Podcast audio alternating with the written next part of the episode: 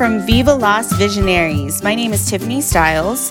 Today, I am serving a shot of sunshine and lighthearted leadership through this podcast brought to you by the Women's Research Institute of Nevada, also known as WRIN. I am currently a woman business owner for two local coffee shops, the Jolt Coffee Co. and Tiabi Coffee and Waffle. Today's episode is about pivoting in an unpredictable future. My first reaction in the pandemic shutdown was a sinking feeling, and my first thoughts were what can I do to help my employees and provide answers and comfort for them? I have created strategy plans for scenario, scenarios like this in my business journals, but I never imagined that I would have to actually put these into action. I immediately checked with Sam and Jay, my store managers, and we came up with a strategy plan together. We answer the questions of what will happen to the staff, will we stay open, and how will we stay open as a business.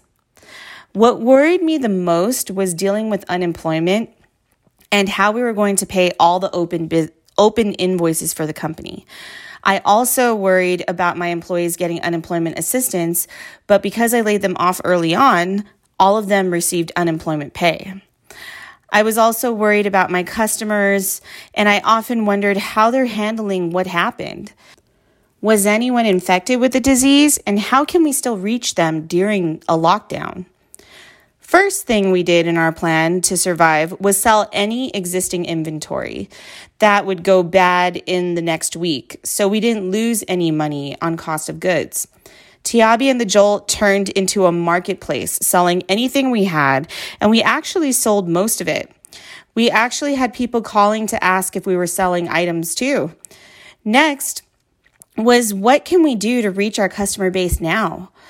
What would bring people hope or a sense of comfort? I often ask myself what I would want to see from my local coffee shop and how we can reach guests at home. As we began to answer these questions, we created new items like the Tiabi Care Box, featuring a coffee and waffle pack for four. I also had an IG contest giving free care boxes to four nominated health professionals. At the Jolt, we started to provide meals for our senior community that are at risk, and this was great because we were used to feeding them every week. And our entire staff at the Jolt were like, What about our seniors? Giving them meals every day gave us passion and inspired us to keep on going because we are serving a strong purpose in a time of uncertainty. We did reduce hours at Tiabi by two hours, and at the Jolt, we were only offering curbside pickup. When word got out that we were doing senior meals for the center, we were then contacted by members of the board at the center and they put us in contact with Elizabeth Blau of Blau and Associates and she brought us onto Delivering with Dignity, an organization that sprouted from COVID-19 and now has provided over 100,000 meals to the Las Vegas community. I never expected to be doing mass catering for this long, but I am so happy to be a part of this. Not only have we found so much purpose and a sense of community outreach, but we were actually able to rehire all 12 of our employees from both Tiabi and the Jolt, as well as bring on some contractor cooks to handle the volume. We have done large caterings before, but not on this level or volume. To give you an idea, we are doing anywhere from 1,000 to 1,300 meals a week. This is a big change for a coffee shop. I also ran into several scenarios that I'm sure everyone has dealt with, like price gouging, no rice, no paper products, the price of beef and chicken almost tripling. Um, we had to get really creative to make sure that individuals in the programs were still receiving proteins and fiber in their meals. Incredibly, we have had we've also had food donated to us and so many volunteers help participate in the deliveries. We truly feel blessed. I learned that the true strength of a business is in how you adapt in adversity and our connection to our community. Tiabi and the Jolt were so embraced by our communities that we served pre COVID 19 that it was those communities that helped us when we needed it the most. I had customers chat with me on Instagram and Facebook just to see how we were doing, and I was doing the same. Just hearing that our customers were safe and healthy made our day. Last September, I ran into one of my Jolt customers in New York City, and we were at the same noodle restaurant. Talk about small world. But this same customer gave me advice at the beginning of this year when I saw them at the center. This advice has stuck with me and grew new meaning with COVID 19. It's a quote by Nelson Rockefeller. Wherever we look upon this earth, the opportunities take shape in the problems.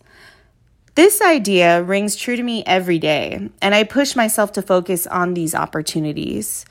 As a female business owner, I would say that I found myself in a nurturing role. I was constantly checking in on my neighbors and making sure that they were healthy and kept on sharing ideas as to how we were going to pull out of this together.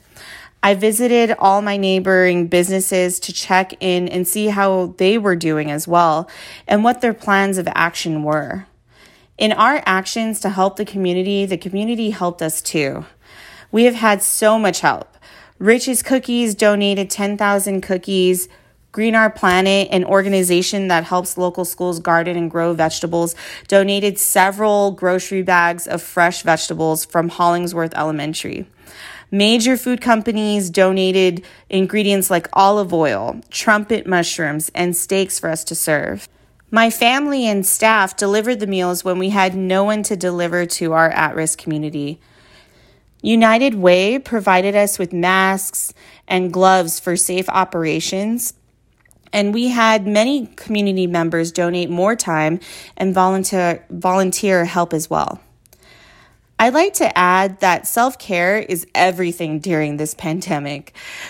To take good care of myself, I made sure I ate well cooked a lot at home, and did a home workout routine. I also took a lot of Epsom salt baths and spent time in my backyard when it was cool and just took it took in the quiet before returning to work. I also had a quarantine crew, aka my brothers and cousins, that I saw often, and we barbecued a lot. I also spent a lot of time reflecting and researching what other people are doing in my industry to succeed. Here's my advice to other business owners. Don't worry too much about your profits because looking at those numbers will only bring you stress. We didn't see this coming, and the first quarter of this year looks like a distant dream compared to the agonizing numbers of March and April. Unless you are in industries that are benefiting from the pandemic, like medical, grocery stores, and large suppliers, um, what I recommend is to first stabilize your business and make sure that your cash flow is good. Then spend most of your time connecting with your community, increasing your customer base, and truly finding a way to support your customers. This is a time for you to embody hope and support on different levels. One of the best products of this pandemic is the new relationships I've made and the strengthening of older bonds that I've had over the years. We are at a new frontier. And as much as it's scary, I'm excited for the challenges. I'm thankful every day for the opportunities that I've been given, and I truly appreciate the staff I work with. In this experience, I've learned so much about myself and how strong our community actually is. Thanks all for listening and to WRIN for letting me share this information. You can find out more about them on unlv.edu slash WRIN or follow them on Facebook. At New Leadership NV is how to follow their updates on Instagram.